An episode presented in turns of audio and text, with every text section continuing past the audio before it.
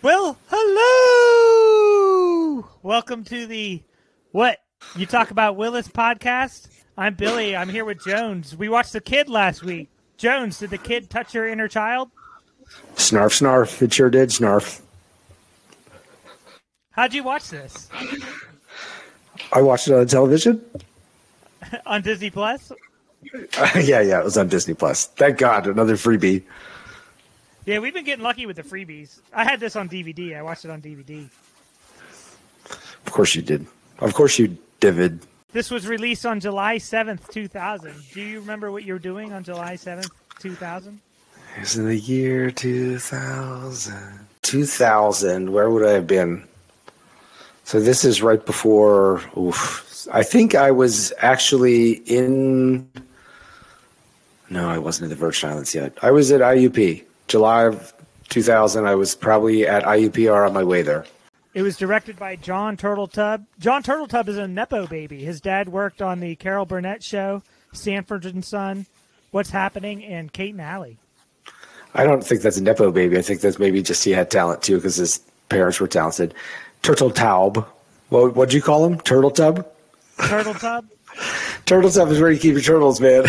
Turteltaub. Say it like you got to say taub. Turteltaub. We went to a pet store around here. Um, this is a long time ago, and they were giving away turtles because, like, the next day a law was going into effect. So we had four turtles for a little while. What happened to those turtles? I put them in the like the lake behind our house. You put your turtles into the the slough that runs behind your house, the sewage that runs behind your house. So they're teen- you just released Teenage Mutant Ninja Turtles. I did. There was four of them. Well, Teenage Mutant Ninja Turtles in Virginia Beach would have. They, ha- I mean, in that, in the, the what is it? The five cities, five crossroads, whatever it is. Seven cities, Hampton. Yeah, Roads. Whatever. Hampton Roads. They do. There's a lot of crime they could bust around there. There's a shredder. There's a shredder equivalent that probably sells heroin. Did you ever see that S N L skit? It's a cartoon of middle-aged Ninja Turtles. No, that sounds fun it, though. Yeah, I'll send it to you. It's like it's like two minutes of fun. Yeah, Jon Turteltaub also directed Three Ninjas, Cool Runnings, While You Were Sleeping, and a couple of National Treasure movies. So I'm sure he made money on those. What is it? A, a bundle? What was the budget? Sixty million? Sixty-five million? Yeah, sixty-five million. Sixty-five million. One ten at the box office. That's pretty good. Glo- globally, sixty-nine, close to seventy in the U S. Which is which is one of the first times where one of Bruce's movies has out, you know, it's outdone itself domestically versus internationally. This opened at number four behind The Patriot, The Perfect Storm, and Scary Movie. Those were all massive hits. Yeah, they were huge. I imagine that those were out. Were those out around all at the same time? They all released in a similar week. I think they were all out the same week. Like. Hmm. Releases at the same weekend. Not they were already in place. Hmm. That's four good movies. Well, three good movies. But we'll see what this one rates. There were five thousand kids were seen for the role that Spencer Breslin got. five thousand? Yeah, and I saw a bunch of them on the um, on the D V D. I watched some of the extra features, and they were just lined up like cattle. Uh, Spencer Breslin was also in Mike Myers' A Cat in the Hat. Uh, he was nominated for a Saturn Award and won a Young Artist Award for this role. Yes, he did. Two, nominated for two, got one. Um, where was the awards thing? I wanted to, well, you hit on that. Let's at least hit on the awards. So, Academy of Science Fiction, Fantasy, and Horror Films. You're familiar with the A S F F H F, right? Definitely. Yeah. So, he was a nominee in two thousand one. Young, Young Artist Award, won that. It was nominated for by the Young Artist Awards. It was nominated also for Best Family Feature Film. And it was also a two thousand nominee for the Stinker Award for the most intrusive musical score by Mark Shaman and Jason White. Yeah, the score was bad. I I had that written down in my my like, my monkey rating. That that was like comically yes, bad. Very bad. Very bad. Torturously bad. At times. Like a good score, you're either like, hey, this soundtrack is kicking ass, or you don't notice it. And this was just like, oh my God. It was like the the uh, Price is Right sound when when you fuck up the game. That's pretty Did you close. see how how Bruce got himself involved in this movie? Tell me a story. So Bruce agreed to do a three-picture deal to compensate the studio for the dissolution of the Broadway Brawler movie. Broadway Brawler movie. Not familiar. Yes. It was going to be a hockey movie, I think mm. in the vein of like Major League, but hockey. They spent twenty million dollars out of the twenty-eight million dollars budget, and they shot for three weeks. twenty days into filming, Bruce fired a bunch of people, and Disney shut down the production. I got one. I know exactly what happened. I know why that movie was shut down like that. They spent so much money so quickly. Fucking ice time is expensive, man. It's not cheap. I saw a video on YouTube that some local had taken. They were filming by his house, and he went out with a camera and filmed a bunch of stuff. And it was it was kind of interesting. Bruce had a fit about it.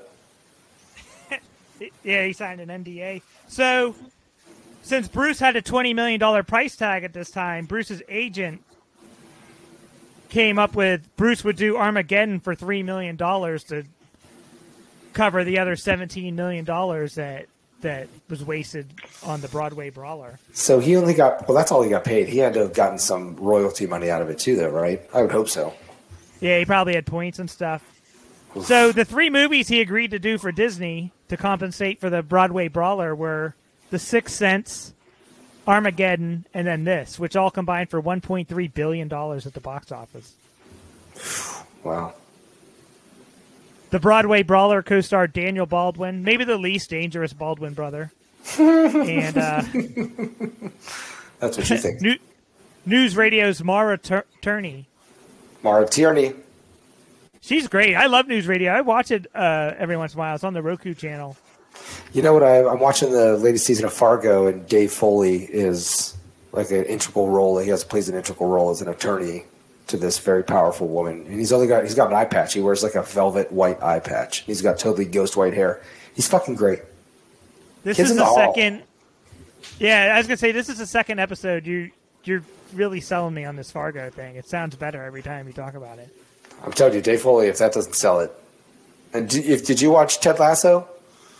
I watched the first season. I, it was all right. So Keely Jones is one of the characters in that. She becomes a main character, of course, and she's actually the starring role in this season Fargo. And she plays like a she plays a Minnesota nice, you know, badass tigress woman who escaped an abusive husband. Let's not get into that. We're not doing a review of season five of Fargo, even though it's great. Hey, the Bruce Willis podcast will take all kinds of twists and turns. John Hamm is in the latest season of Fargo, right? John Hamm is, and he plays the antagonist. He's the um, bad, beat up my women, old school local sheriff who hates the federal government. I just watched a movie with with John Hamm in it today. Him and Tina Fey. They're in a movie called Maggie Moore's on Hulu. Yeah, I just watched it. Uh, Lindsay and I watched it uh, last night. Yeah, it was pretty good. It was all right. She didn't like it. She fell asleep at times, and I thought it was pretty cute. Did she watch The Kid with you? No, as per usual, I watched this totally alone. Even when people came home, I invited them to watch, and everybody said no. Uh, it's a family movie. You got to watch it with your family. Yeah, but I'd have to listen to them complain. That would make it worse. In the Broadway Brawler, Bruce was supposed to play Eddie Kopinski. What's Eddie Eddie Eddie Kopinski? What's he do? Yeah, Eddie Kopinski. I don't know. He was a retired hockey player, down on his luck, and it's a shame that movie will never get made. Wah, wah. Wah, wah. Uh, on the Billboard music charts, the week of July seventh, two thousand, was Enrique Iglesias, Aaliyah, The Real Slim Shady, It's Gonna Be Me by N Sync, There You Go by Pink. I thought Pink was going to be a one-hit wonder when that song was out. I don't think, I think I don't agree with that. I think I thought Pink was going to be a big deal. Big deal, big deal, little deal, no deal. She was going to be a big deal. Stanky, trashy, white girl, you know, aesthetic that everybody loved at that time. She was perfect. From from Philly. Oh, yeah, she's got the attitude. Yeah, just that video hit me. I remember seeing it. I'm like, she's not going to be around after this summer. Here she is twenty-some years later. She's great. I, I, I'd listen to the greatest hits. We almost went to see her with – we were planning on it for a long time, me and Lindsay, to go up and see her with Damas. Roger Ebert gave this three out of four stars. He called it a sweet film with a cornball plot, but Willis adds credibility just by being in it and gifted in areas of comedy and pathos. What's pathos? I was going to ask you that. I think it's like one of the – there's like ethos, pathos. A quality yeah. that evokes pity or sadness. Yeah, and ethos is something different. What's ethos? Google that. Let's educate the listener. Uh, ethos is a Greek word meaning character that is used to describe the guiding beliefs or ideals that characterize a community, nation, or ideology. Yeah, maybe I was thinking something different then. I think that's like psychologically, or what's his name, Aristotle, Onassis. He's one of those thinker guys. Anyway, Bruce Willis. A O. Scott said, quote, Mister Willis stands by while a child swipes a movie out of his open palm. Nobody swept anything. We, I mean, Breslin, not at his best. I hate, I've said this before, I hate that, that you know, I'm too smart for my own good eight-year-old movie characters. This drove, that drove me nuts. Oh, uh, yeah, this movie was full of it. Do, do you have the tagline on this? You want to do the tagline? I do have the tagline. Nobody ever grows up quite like they imagined. That's a good one. But if Go you ahead. saw your if you saw your life today, would you be like, meh, as an eight-year-old kid, if you like somehow eight-year-old you showed up right now and saw what you were doing, how you were living, would eight-year-old you say, yeah, I'm good. That's that's good. I'll stick with I'll stick with the path then. Yeah, probably. I think so like, too. I'm not, yeah, I'm not giving like H G As to the red light, you know. Yeah. I got the synopsis here. An unhappy and disliked image consultant gets a second shot at life when he is mysteriously confronted by an eight-year-old version of himself. That pretty much sums it up. Yeah. Bruce, this is Bruce's uh, first like family fun film. I guess he thought it was going to be fun to do a family film for Disney compared to what he had done in the recent past, right? Armageddon included. And he wanted to start a film that his daughters, that at the time, that they could watch and enjoy together as a family. Isn't that sweet? That is sweet. The critics were totally split on this. forty-nine percent liked it. forty-nine percent didn't like it. Yeah, I read a lot of Rotten Tomato reviews, a lot of IMDb reviews, and it was pretty much split down the middle. I'd say it, it favored more just because... You know, people are assholes, probably. You know, it's skewed a little bit worse than better, like fifty-two to forty-eight percent kind of thing. And this was written by Audrey Wells. She also wrote The Truth About Cats and Dogs, which was with Janine Garofalo and Uma Thurman. George of the Jungle with Brendan Fraser. Shall We Dance with Richard Gere, Jennifer Lopez, and Susan Sarandon. The Hate U Give, which was released in twenty eighteen, she died the day after it was released. What about Brandon Fraser? Did you see The Whale? I did see The Whale. The Whale was nuts, wasn't it? I never saw it. it he looked like Brindle, though. No, he's a great big fat person, isn't he? Should I watch it? Yeah, you haven't seen it? Uh-uh. Yeah, it's, the Doughboys joke about it all the time. Yeah, well, for them, that's their future, so if they keep going at it. Yeah, then uh, that, that's all I got before we get into the game notes. Um, this is the, okay, so a little bit of, just one, one look, quick little piece of trivia before we get into this. So this is the second of three movies in which Bruce Willis meets a younger version of himself. What was the first one? And what was the last one? It only happened three times. Okay, it's Looper and twelve Monkeys. Oh, yeah, you're right, okay. I guess, you, I guess you saw the same stuff that I saw. Bruce plays Rusty Duritz. Spencer Breslin also plays Rusty Duritz. Yeah, you mentioned that this was Bruce's first family film. Second. Could you argue that, okay, North was the first? Yeah. So we're about all out of family films after this one. Thank God. let's, let's Tim Allen reportedly declined the role. How do you feel about Tim Allen nowadays? I don't know. I I still I mean, Santa Claus is a fantastic movie. You can't you can't argue differently. Have you ever seen The Santa Claus? I did. We watched the three of them when Disney Plus first came out, I think. Did have you did you watch the series, the, the Santa Claus series? There's two seasons now. With Scott Calvin? With the original Scott Calvin? Yeah, Tim Allen is really? Playing. Yeah. No. Well, obviously no, then I, I haven't seen it, but that's crazy. I he's know. Doing that. All right, so we open up with a red Wright Brothers plane flying around. This is like a through thing throughout the throughout the movie, this red airplane.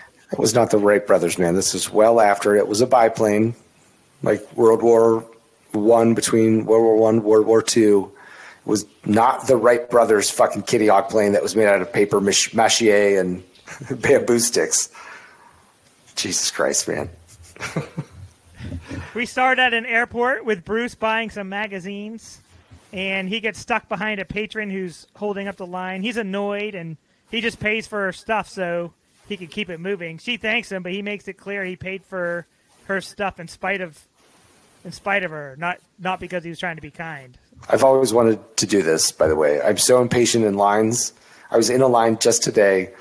I was the fourth person back, and the one person that was working the register just walked into the back. fifteen minutes, came back out and was like, oh, I'm sorry, I forgot you guys were out here.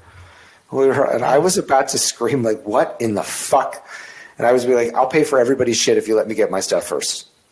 I'll pay for everybody that's in front of me. I'll pay for all your shit. And I was like, that's just so illogical. It'd be hundreds of dollars. It's a power move. It's a, it's a complete impatience. I'm the main character of my own movie kind of move is what it is. But it would feel good. It would feel good. Bruce is on the plane, and he starts chatting up his seat passenger. It's the wonderful Jane Smart. Have you watched Fucking Hacks? Jane Smart. Never watched Hacks, but Designing Women. She was Designing Women, wasn't she? Yep. Yeah, I loved her. I, I thought, honestly, I thought she and Bruce, I was like, oh, my gosh, he's they're going to old bamboozle in the front seat of the plane there. Or we're going to get a little bit of action in this. And I was like, no, this is P G. There's not going to be any nookie into this. Yeah, you should definitely watch Hacks. Yeah, I did think they were going to hook up, too. So she asked for a free image co- consultation for her anchor job. She's a news anchor. And Bruce asks what he gets out of it, and she says she'll owe him one, insinuating that she'll be forever indebted to him. All Bruce wants her to do is shut up. We firmly established that Bruce is a pretty much a jerk. But you learn why. Okay, he's tortured. He's a tortured soul. And it's part of his job to, you know, tell people what he thinks and yeah, how they fix things. Yeah, it's true. So after his flight, Bruce is in traffic, and the Wright Brothers plane flies right over his head. He can't believe it. Like, what's going on here? Just say biplane. I'm not going to continue if you keep saying the Wright Brothers plane. It's insulting to aviation. So who is correct in establishing that they were first in flight, North Carolina or Ohio? They both claim the Wright Brothers. Well, they were born in one place and they flew the plane in the other one. Right. I mean, they did a lot of the work, probably, I'm thinking, back in Ohio, but they did it in North Carolina. Everybody knows that. First in flight, baby. First in flight. It's on every license plate. Just like yeah. Live Free or Die. There's nothing to jump off of but bridges in Ohio. Bruce isn't willing to suffer fools. He doesn't like people who are crying. So that's a theme early in the movie. He, he talks about the wambulance. And I wrote this down. I was like, that was the first use of the term wambulance in film or T V. That had to have been. That's a keeper. Like, you can bust that out anytime. Yeah, oh, totally. Any, anytime someone's crying, just be like, oh, what are you going to do? Call it a wambulance? And it just makes you want to cry more. I would get angry with, like, rage. I wouldn't cry anymore. I would start plotting revenge. So here we get the great Lily Tomlin. She's here. She's Bruce's receptionist. She informs Bruce that his father is in his office waiting. Bruce tells her to get him out of there in sixty seconds under the guise of having something more important to do. So Daniel Von Bargen, who plays, that's Russ Duritz's father. His father's name is Sam in the movie. He is not as old as we think he might be. Like, there's no way he could be Bruce Willis's father. Because he's only five years older than Bruce Willis. Wow. What? Human years, what not doc. Human, not dog years. Yeah, they could have cast anybody in that role. Why? Why did they like, pick yeah. someone the, like Bruce's? Bruce's age. Where, where was Abe Vigoda? Yeah. You have Bruce Willis play himself, play his father when he was the younger version, yelling at him, you know, doing stuff like that, being a dick. And then Abe Vigoda is the old father. Would have been perfect. Because Abe Vigoda and Bruce Willis look nothing alike. Similarly, uh, Bruce Willis and Spencer Breslin look absolutely nothing alike. That was a horrible casting job. I know the kid's got chutzpah and charisma and all that shit, but he was horrible. Like, they did not look at all alike. That was his first film, too, Spencer Breslin's first film. I had that thought, too, that they looked nothing alike. I thought he was pretty good in the film. I thought he held his own with Bruce. Oh, it's like, those, that fucking kid. Oh, that fucking kid. Like, he didn't get dog walked like Justin Long did in, in Live Free or Die Hard. Listen, I know you want to bring this back up and just tear the, that movie down. What, are you going to revise it down and give it less monkeys this week like you do all the other weeks with the other movies? You flip-flopping no. John Kerry motherfucker. You remember when flip-flop, flip-flopper became the political insult of the day? Like, yeah, you flip-flopper. Uh, bring those days back. Jesus, for real, yeah. Oh, please let me be a flip-flopper. Or, or the Dan Quayle controversies with Murphy Brown or Potato. Bruce and his assistant go to a baseball game to meet with an owner having an image crisis who lied to the public about giving to charities to get public money to build a new stadium. Bruce has oh. his assistant grab some kids from the bleachers to, sh- to shove sh- to shove pies in the owner's face for a puff piece to rehabilitate. His name is Bobby Riley, to rehabilitate Bobby Riley's image. Bruce and assistant go get some sushi after this, and she was not happy with Bruce's image consulting. Hmm. Well, he's direct, but I don't know. I kind of knew that guy was dirty. The baseball owner guy stealing all the money from the yeah. kids. But she reveals she didn't like that Bruce was exploiting children to help the craven billionaire. She help, She appeals to him, and, and she breaks through for a second. It's, Bruce agrees to throw the tape away. They go out to the parking lot, and Bruce shits on her excitement about his change of heart. So even though he showed a sliver of compassion, he just went right back to being a image dick. Consulting. Yeah. Yeah, he was uh, horrible. I mean, you could tell that she was fawning over him. The British, British lady. What's her name? Emily Mortimer? Yes, Mortimer. I- and he was so, like, I felt bad. I mean, that's a P G movie, but he was, the way that he treated her as a as a man to a woman was deplorable. He was like basically was, gaslighting her. Um, be, I, I don't even know really what that actually means. I, I, I kind of think I do, but I, I would. If somebody asked me to define it, I probably would say no. It sounds good. But it sounds about right, yes. He was lighting her gas all kinds of ways. Bruce goes home and he sees someone run around. He calls Janet, played by Lily Tomlin, about his security system, stating he woke her up too, which is a dick move. Stating it should be upgraded to the point that he'd like to see charred flesh. Well, it was interesting. So, okay, so she he calls calls Lily Tomlin, says, I saw something running around. I don't think he said I saw a kid, did he? No, um, he didn't. But anyway, he goes saw. back to sleep, right? So he wakes up, he thinks he sees something, he goes back to sleep, which I could, as a, there's no way as a, as a, like the man that I've grown into, I would be up all night. I'd be walking around the house, pacing around with a weapon. So he goes back to sleep. He's wearing a blue T-shirt that has U C L A, U C L A on the top left and a pair of dark sweatpants. So later he gets up because he's roused again in the middle of the night by the kid, right? And he gets up with a bat and he goes An walking Easton. around, right? An Easton bat, right? He goes walking around. Good. That's a solid bat. That's a good bat. I have thirty, probably thirty-two inch. What'd you think? thirty-three, maybe? Because Bruce isn't a big guy. He can't. He's not Jose Altuve. He's not going to swing the big wood out there. He's a left-hander too. Yeah, and you need a close quarter and a weapon. You you can't have it like a, a thirty-eight inch bat. Anyway, so he goes to bed. He's got what is it? The uh, a blue T-shirt, U C L A T-shirt, dark sweatpants. He wakes up. He gets his bat. Gets his Easton. He goes, I think I heard a crime go. And he goes outside. And now he comes downstairs. Now he's wearing a gray T-shirt, U C L A T-shirt, and gray sweatpants. I was like, that's a horrible, horrible goof. Like, how the fuck can you mess that up? Uh, Turteltaub? Turteltaub? I bet in German that's all it means is like a tub you keep your turtles in, too. Oh, that's Jimmy Turteltaub's. Um, yeah, you know, I put that on the director, right? Or the editor, at least, to not be like, hey, that's a big continuity goof you got right there. Unless Bruce was having one of his diva moments and he was like, I like this gray sweatshirt better. You're just going to have to film it or eat shit, buddy. Yeah, I'll tear the page right out of this fucking script. Next! I've noticed that more, like, since we came to the conclusion. There's sometimes, like, there's a plot with his dad that's unresolved in this, and I bet they wanted to film a final scene where, like, Bruce is passing mashed potatoes, and Bruce was like, absolutely not. We're not filming that. Because they never resolve it. Like, we talked about yeah. his dad. That's basically it. Like, the, that should have been a key point in this movie, and it's just not there anymore. No. Yeah, it's a Turteltaub. But Bruce finds a Wright Brothers model plane in the middle of the night when he's walking around with his Easton. He thinks his dad put it there.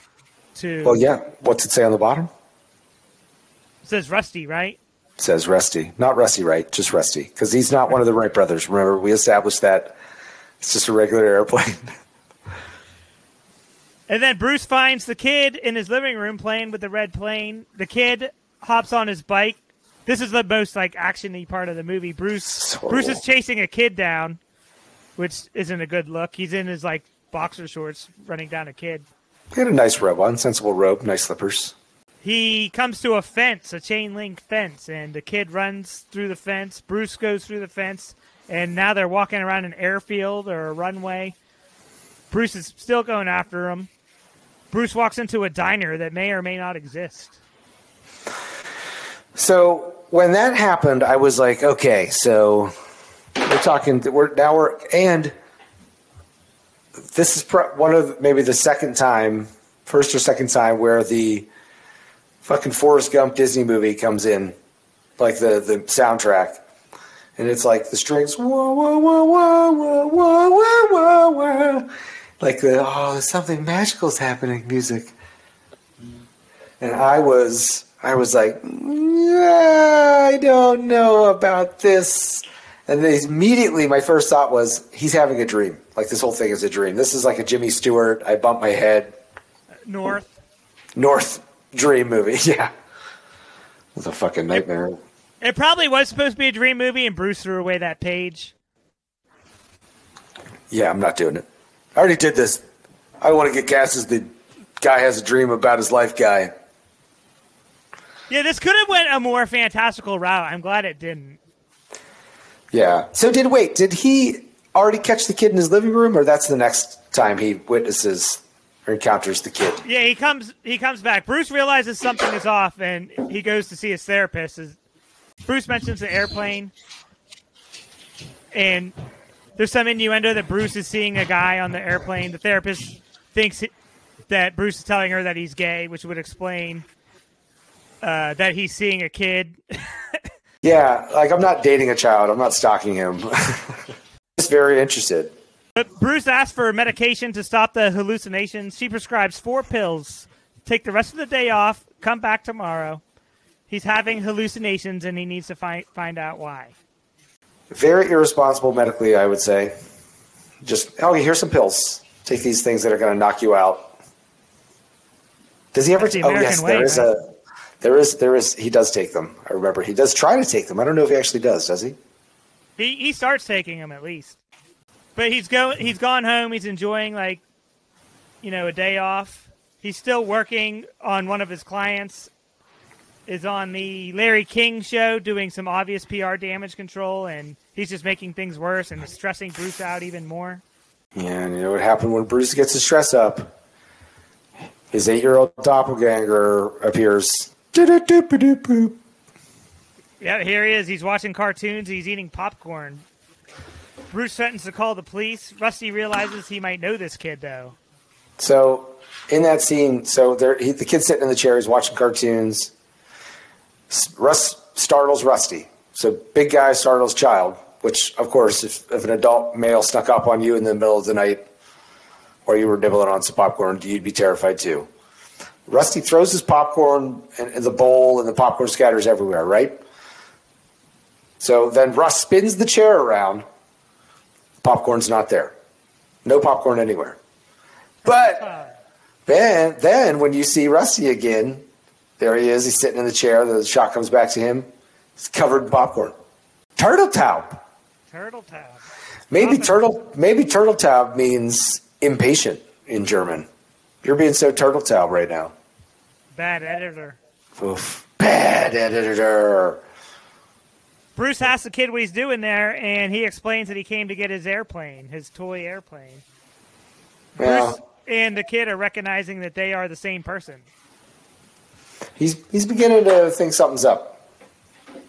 Like, right. This is some something's not right. Bruce is forty, and the kid is eight. Their birthday is in a few days. When Russ is in the bathroom, he's hiding from a little Rusty in the bathroom. Like, go away, yeah. I'm going to take these pills.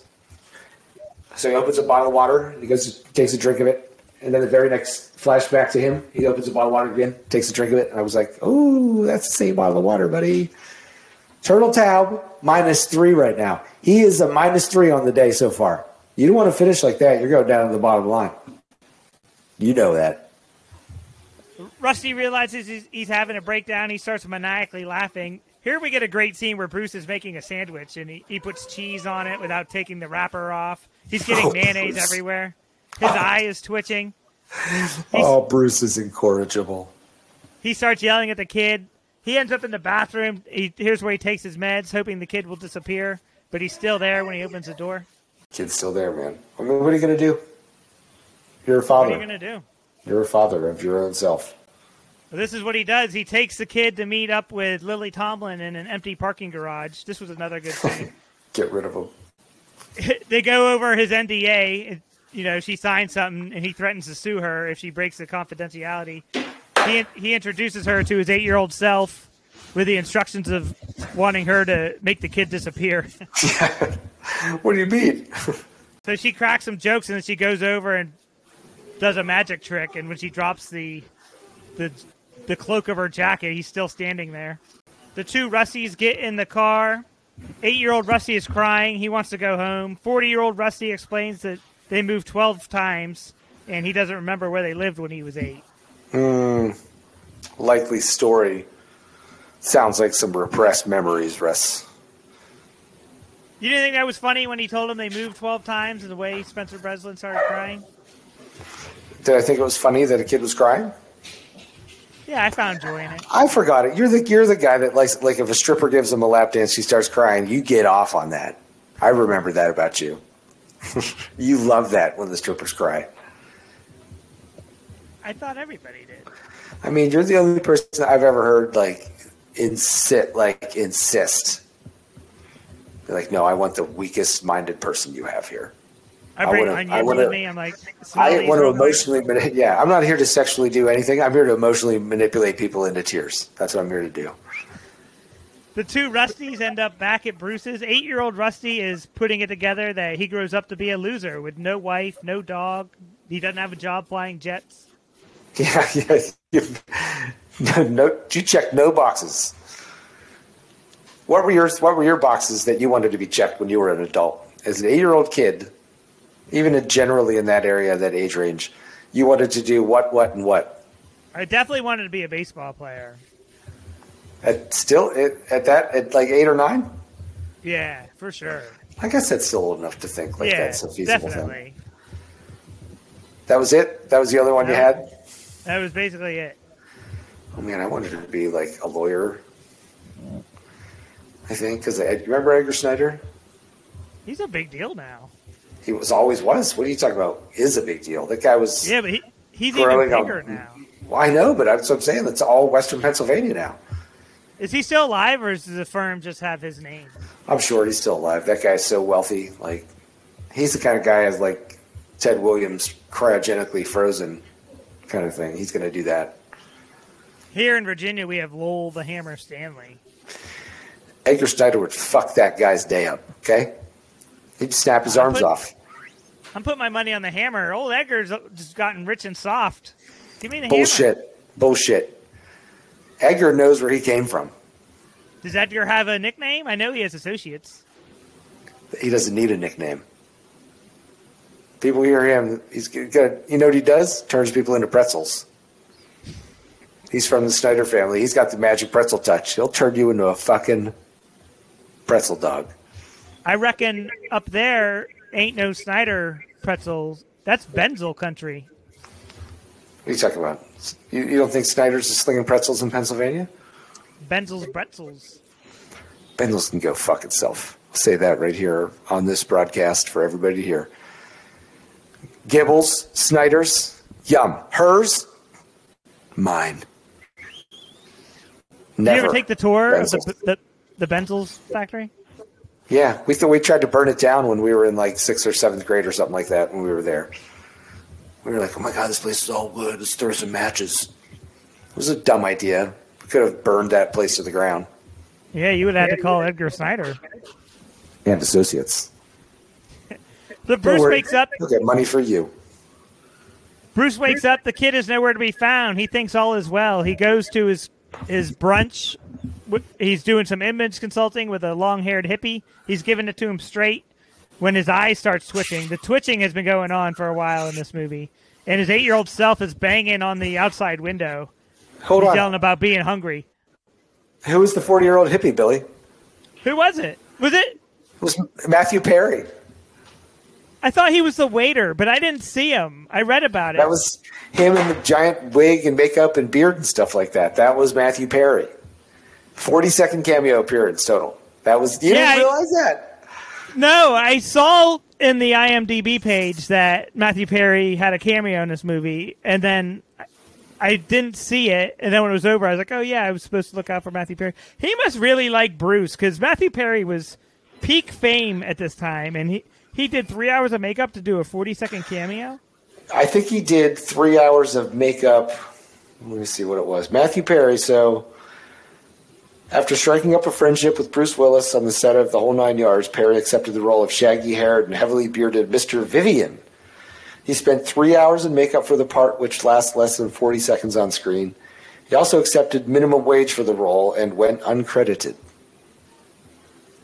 That's crazy. He must have just wanted to hang out with Bruce for the day or something. Wouldn't you?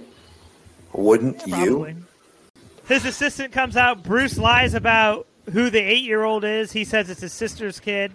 Problem is she knows all his nieces and nephews' names and ages, so Bruce really can't account for him. The red plane is flying around, and the two Rusties go to a diner where Mark Wahlberg's sister-in-law's cousin is a waitress. You same diner. It's, they keep going to the Skyline Diner. It's the second you, visit to the Skyline Diner. Did I see Mark Wahlberg's sister's brother's cousin's roommate? No. Yeah. You didn't recognize the waitress? Yeah, it's Melissa McCarthy. I mean, I know that, but I mean, it, like, how is she related to Mark Wahlberg? Donnie Wahlberg's wife is Jenny McCarthy. Jenny McCarthy is Melissa McCarthy's cousin. What? Yeah. You didn't know no. that? No. No. Really? It's all true. I would not lie on this podcast.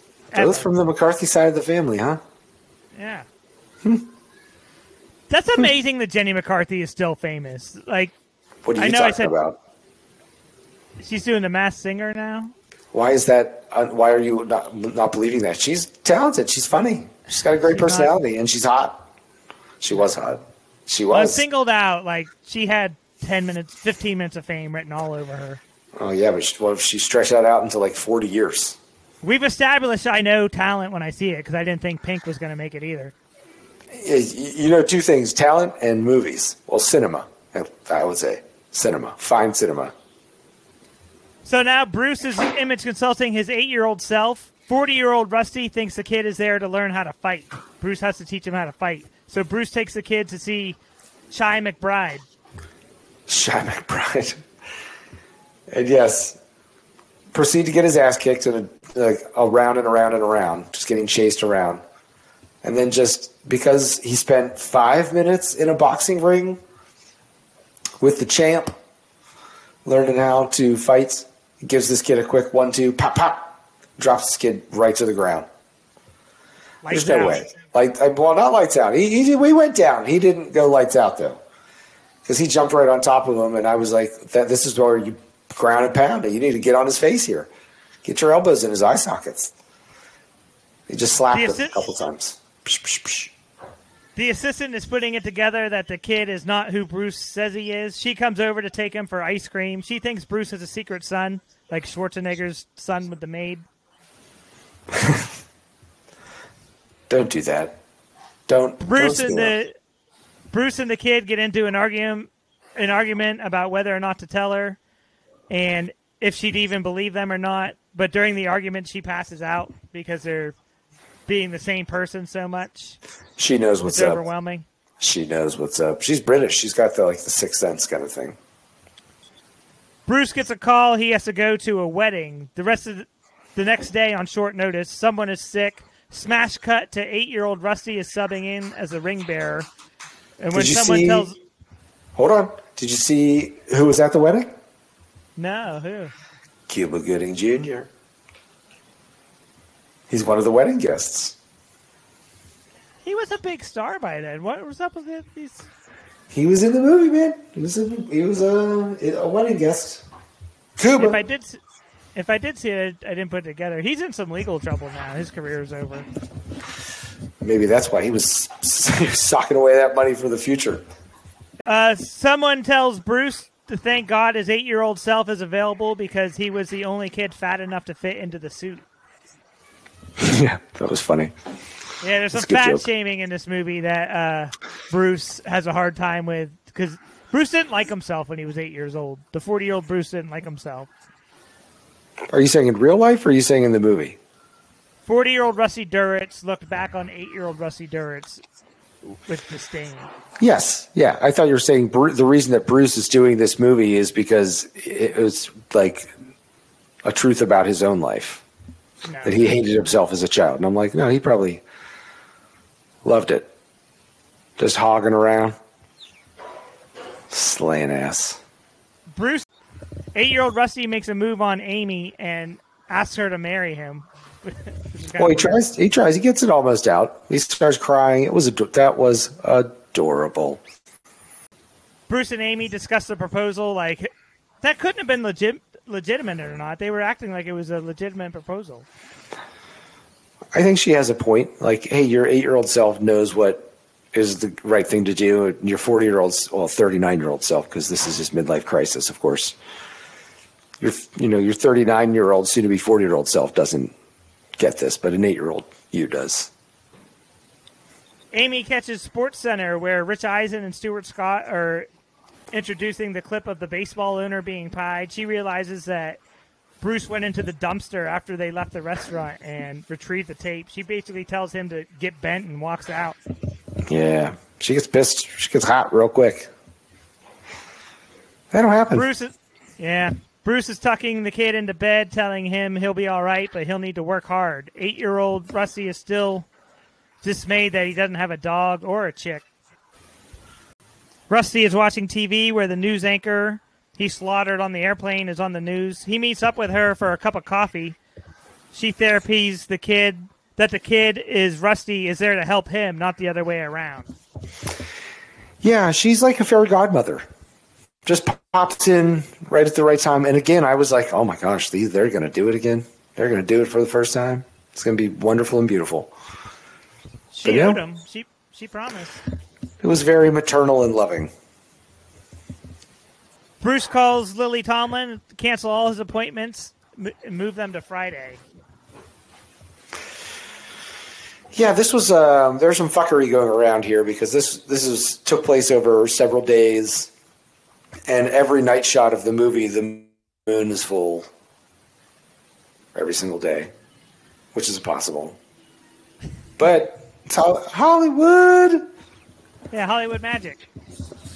So the two Rusties spend the day together. They're playing cards, they're getting to know each other, reminiscing about some schoolyard bullies. Rusty is awakening to his eighth birthday where there's a big fight involving a three-legged dog named Tripod. The, the movie takes a, a real tone shift here. A dark turn. Hey, when, when they're playing cards, you know, they're supposed to be the same person. One's actually playing left-handed, one's playing right-handed. But the three-legged dog thing was fucked up. So these, like, the bully kids, Bruce knows what's going to happen. So Rusty, or Rust, tells little Rusty, hey, this is what's going to happen. You need to go stop this. They're going to abuse this dog. And so he goes, and the dog has fucking fireworks around its neck. Yeah. It's a three-legged dog that they've chained up, and they've draped hundreds of ladyfinger firecrackers all around its neck, and they're going to light them on fire. And I was like, that's not – that's animal cruelty, man. That is disgusting. Yeah, they're, they're transformed back to the seventies. They're on the playground. Tripod is tied up. A, a kid pulls out a Zippo. He calls for the firecrackers. Rusty gets pushed down. He's taking some body shots from the bullies. He looks over to Bruce, who tells, oh, yeah. tells him to give him the one two that he learned from Chi McBride. Give him, give him the old one two. Pop, pop. The bully goes down. That was a weak-ass fight scene, by the way. That's what I'm saying. Like, he just pop popped him in the face, and that big bully, you know, twice his size, just drops to the ground. Tripod is, Maybe that's how tripod is freed. They think everything is cool for a second, but then a teacher and a principal come out, and Bruce realizes it's not over yet. This is going to happen for the rest of your high school, junior high and high school life. You're going to get bullied by this kid. The kid is in the office. Rusty's mom shows up. She defends him. I have a personal story here. I got in trouble in school once, and I did nothing wrong. A kid said I made him puke. Nobody believed me. It kind of changed me. It made me a cynic. Like that day, everything changed. It'd make another kid puke. He just so, how did you how did you entice him up to puke? I don't know. He threw up, and then the next thing I know, the teacher's like, Billy, come here. And she's like, why'd you make Phil Bottenfield puke? And I was like, what are you talking about? And she was like, he said you made him puke. And I was like, how is that possible? They call my mom. My mom calls. She basically she basically hit me. Scree- screams at him. No, no, really? Yeah, nobody believed me. Really? I'm, I'm not joking around when I say I changed that day. Because your whole life, I, this was like fourth grade, your whole life, like, hey, if you have a problem, tell an adult, tell an adult. And here I am telling like these adults that I didn't do anything wrong, and they were all like, you're a kid puker, you make kids puke. And I was like, I didn't make them puke. It broke me, man. That's insane that, uh, that's insane that, that adults would be like, you made him puke. How yeah. do you? Somebody puke. You have to fart in their mouth or something. Like, gross. He said his that's story was like, nuts. I took food out of my mouth or something. But he, the mom defends him the way my mom should have defended me. But we find out that the mom is sick, and the dad comes out, and oh, he's yeah. scaring eight-year-old Rusty, shaking him, telling the story here. Or to, Rusty's dad is shaking him, telling him to stop crying and to grow up. I pissed off my dad. I watched this on Christmas, on Christmas Day, and he told me to grow up two times. Oh I didn't God, do anything.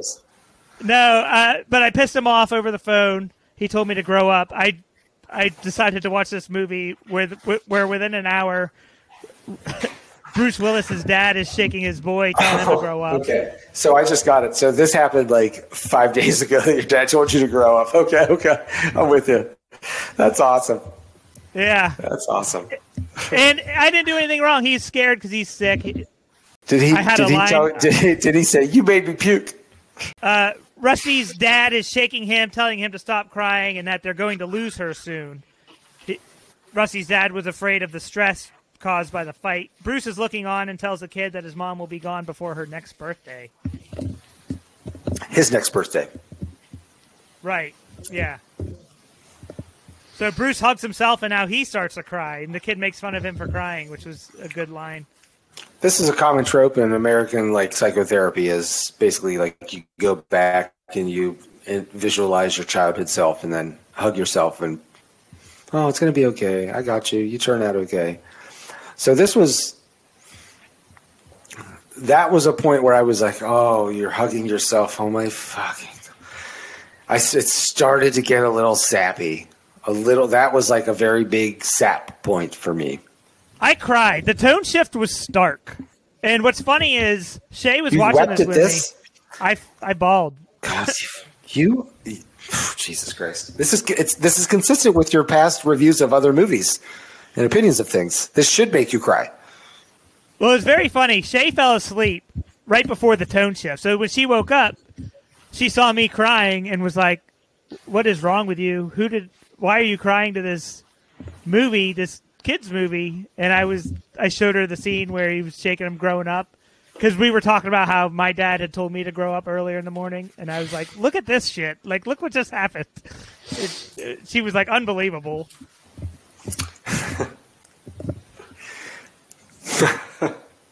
It was a you real journey. It. Yeah, you got it. You got it. You took a, a trip on that one, man. The two Rusties are back in the diner. They're sharing milkshakes on their birthday. A golden retriever comes in, and an old man with a very familiar voice calls for Chester to come on, boy. Yeah, but they clink their milkshakes together. The little guy, or Russ, drops his, and, but it's like there's an edit point. They go clink, he slips out of his hand, and then boop, he's got a full, full milkshake again. And again, Turteltaub, get your You're fucking really, shit, tighten it up, man. You're really taking Turteltaub to task. Taking Turteltaub to task is my top priority. They follow the guy outside where a family is loading up on an airplane. The three Rusties talk it out. Old man Rusty gets on a plane with Chester, his wife, and some kids and some grandkids. Yeah, no makeup, just uh, white hair and under a ball cap and a white mustache. He had a MAGA hat and a mustache. Yeah, MAGA hat and a mustache. Otherwise, Bruce Willis. Yeah, no makeup whatsoever. In fact, forty-year-old Rusty looked older than, like, sixty-year-old Rusty. Yeah. uh, Bruce and Rusty uh, celebrate. They dance around. Yeah. They shoot some guns off. Yep, did a jig.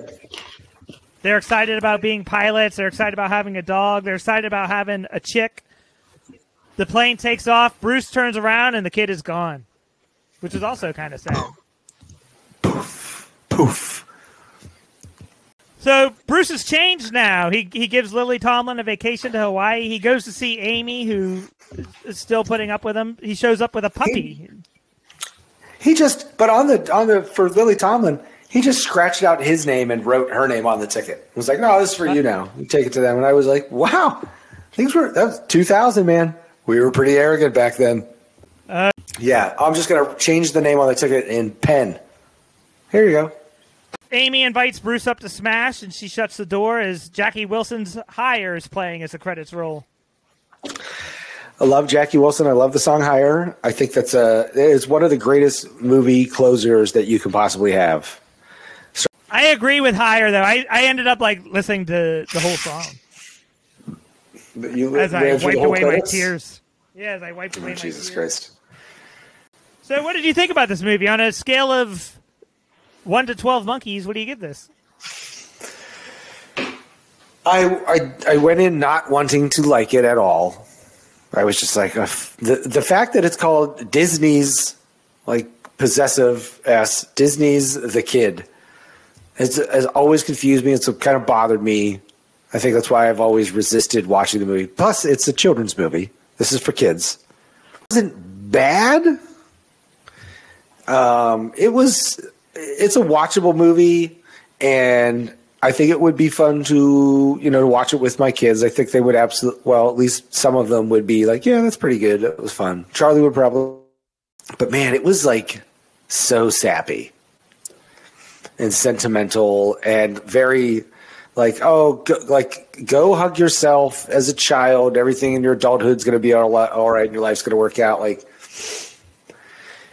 like Pollyannish, overly hopeful, overly positive. I hated that part of it. I hated Breslin as just not him as a person, just as that type that that type of actor in movies is a real hard pill for me to swallow. Um, so I think overall, I would. Six monkeys? We have six monkeys. It was like two different movies once that tone shift happened. I really like this a lot. I I had to ask my so the whole nine yards is kind of my bar at nine monkeys, and I had to ask myself, is this better than uh, the whole nine yards? And I don't think it is. So I'm gonna I'm gonna give it eight and a half monkeys. Uh, it, I thought it was fast paced. It never let up. It got surprisingly emotional near the end. Uh, also partly due to my baggage. Bruce and Spencer looked like they were Bruce and Spencer looked like they were having fun. Uh, This was a perfect follow-up to the disappointment that was Live Free or Die Hard. Um, it had a great cast, top to bottom. There Stop. was no wasted scenes.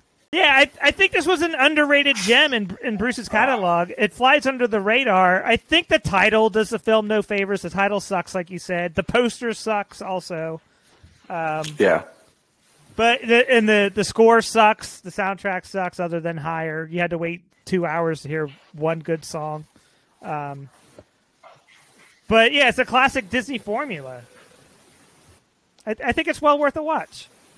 All audiences or for people with like traumatic brain injuries? It, yeah, all audiences. You ready for some alternative examinations? Depends who's in there. No Pube this week. Pube did not review this movie. You've been waxed. Three and a half stars from Jack Norton. Bruce Willis being followed by a fat kid is way more amusing and entertaining than you would think. I agree with that. Don't skip it. Don't even read it. Was that the whole review or just like the title? Yeah, that's the whole review. What a fucking dirtball. Eat shit, man. With a backhanded compliment? It's not even a backhanded compliment. That's a straight-ass insult. He called him a fat kid. It's fucked weird. up, man. He's a child. He's an eight-year-old child. Like, you could control how you looked. You were all fucking jacked as an eight-year-old. You twat. I'm glad to see you're back to, into ripping on the But still, let's think about that. Just, I know nobody thinks about it. It's the internet, but Jesus Christ, man. Like, no, it flew over my head, and, and you know, this is what you're here for. Three stars from Eden. That was not what I was expecting. Grandma cried. I'm with you, Grandma. I cried, too. Well, there's two bitches that cried at the movie right there. uh... I have a lot of these. Three stars from Cookie Wallace. It's not as exciting or even as sentimental as they were aiming for, but minus some roughness around the edges, the kid is all right. Bruce Willis gets to be something other than an action movie meathead for once, and it produces mostly decent results. Yeah, that's. I don't disagree. That's a good review. Very good. Yeah, these, these are all right down the middle. Three stars from Alexandra Furland. A mostly light, easy-to-watch movie with some extremely weird scenes here and there. That whole part where the kid has to beat up these bullies that want to torture a three-legged dog felt like a hallucination. That being said, it was a re- reminder that Bruce Willis was a great actor back when he gave a shit. The scene where he sees his dead mom alive again and has to explain to his younger self what is going to happen really hits. Also a good review. I don't disagree with it. You're not tearing people apart for their bodies. Four stars from Oliver Sauce. Someone called the wambulance because this one had me close to tears. Wow. Two and a half bitches then. One more review from Hatsun Miko. Half a star. The kid in this movie knocked up my best friend and kicked her out of their apartment so he could move in with his drug dealer while she was studying abroad to fulfill that part of her degree requirement before she had the kid. Fuck this dude. So did they like the movie? They do not like Spencer Breslin on a personal level. Well, you know what? Don't fuck with the kid. Or the kid gonna fuck with you. Or your girl. Yeah, very well said. Get the get the wheelist, man. Fire that fucking wheelist up.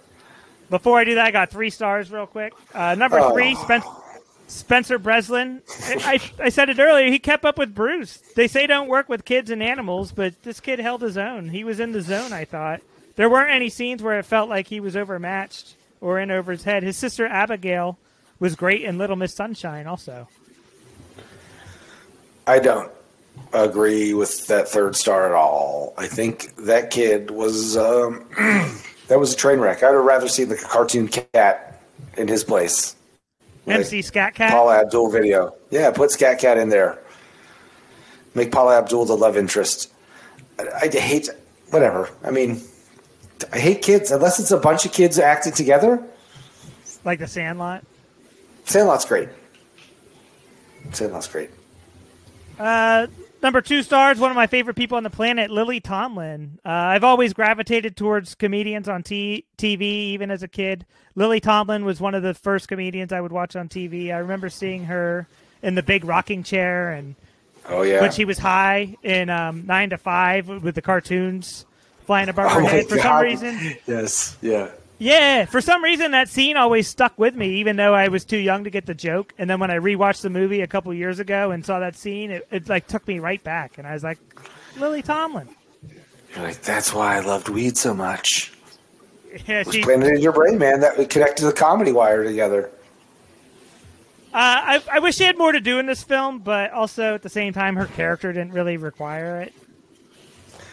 Yeah, but she could have. Yeah, I agree. She's just made it better just being there. Yeah, she, she upped the batting average of the team, basically. Yeah. Third star, I got Bruce Willis. I think he was going for an Oscar in this movie. Like, I think he thought this was his Tom Hanks in big role. For as many as, like, count the number in your head of the times he gave, like, the, the this Bruce Smolder, the Bruce Willis, like, innocent, his sexy. Look. He, exactly, his deep steel or whatever, his blue steel. So many times he's he's dipping into the, I'm going to purse and pout my lips and give you the puppy dog eyes. Like, yeah, Bruce made a lot of money off that smile.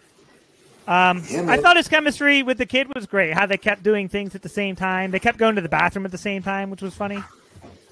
That was weird. I thought that was weird. That's just like, I just want to be able to say butt cheeks. That's what I'm talking about. Yeah. Oh, yeah. Spin it. Clickety click. Oh, yeah, that's the sound I make. We got number twenty-six. You ready to go to outer space? Fuck, yes, I am. Mercury Rising. I don't want to close my eyes. No, I don't want to close my eyes. uh, I got you good. Mercury Rising. You ready for some Alec Baldwin action? Ooh, ooh, ooh, oh, my temperature rising. We got to play the voicemail of Alec Baldwin yelling at his daughter. You, you greedy little pig. You're a greedy right. little pig. So thanks for listening. Happy New Year, everybody, and uh, keep it Brucey. Bruce. Say you want to be down east, back, or motherfucker get beat down out my face. Fool, I'm the illest, bulletproof. I die harder than Bruce Willis.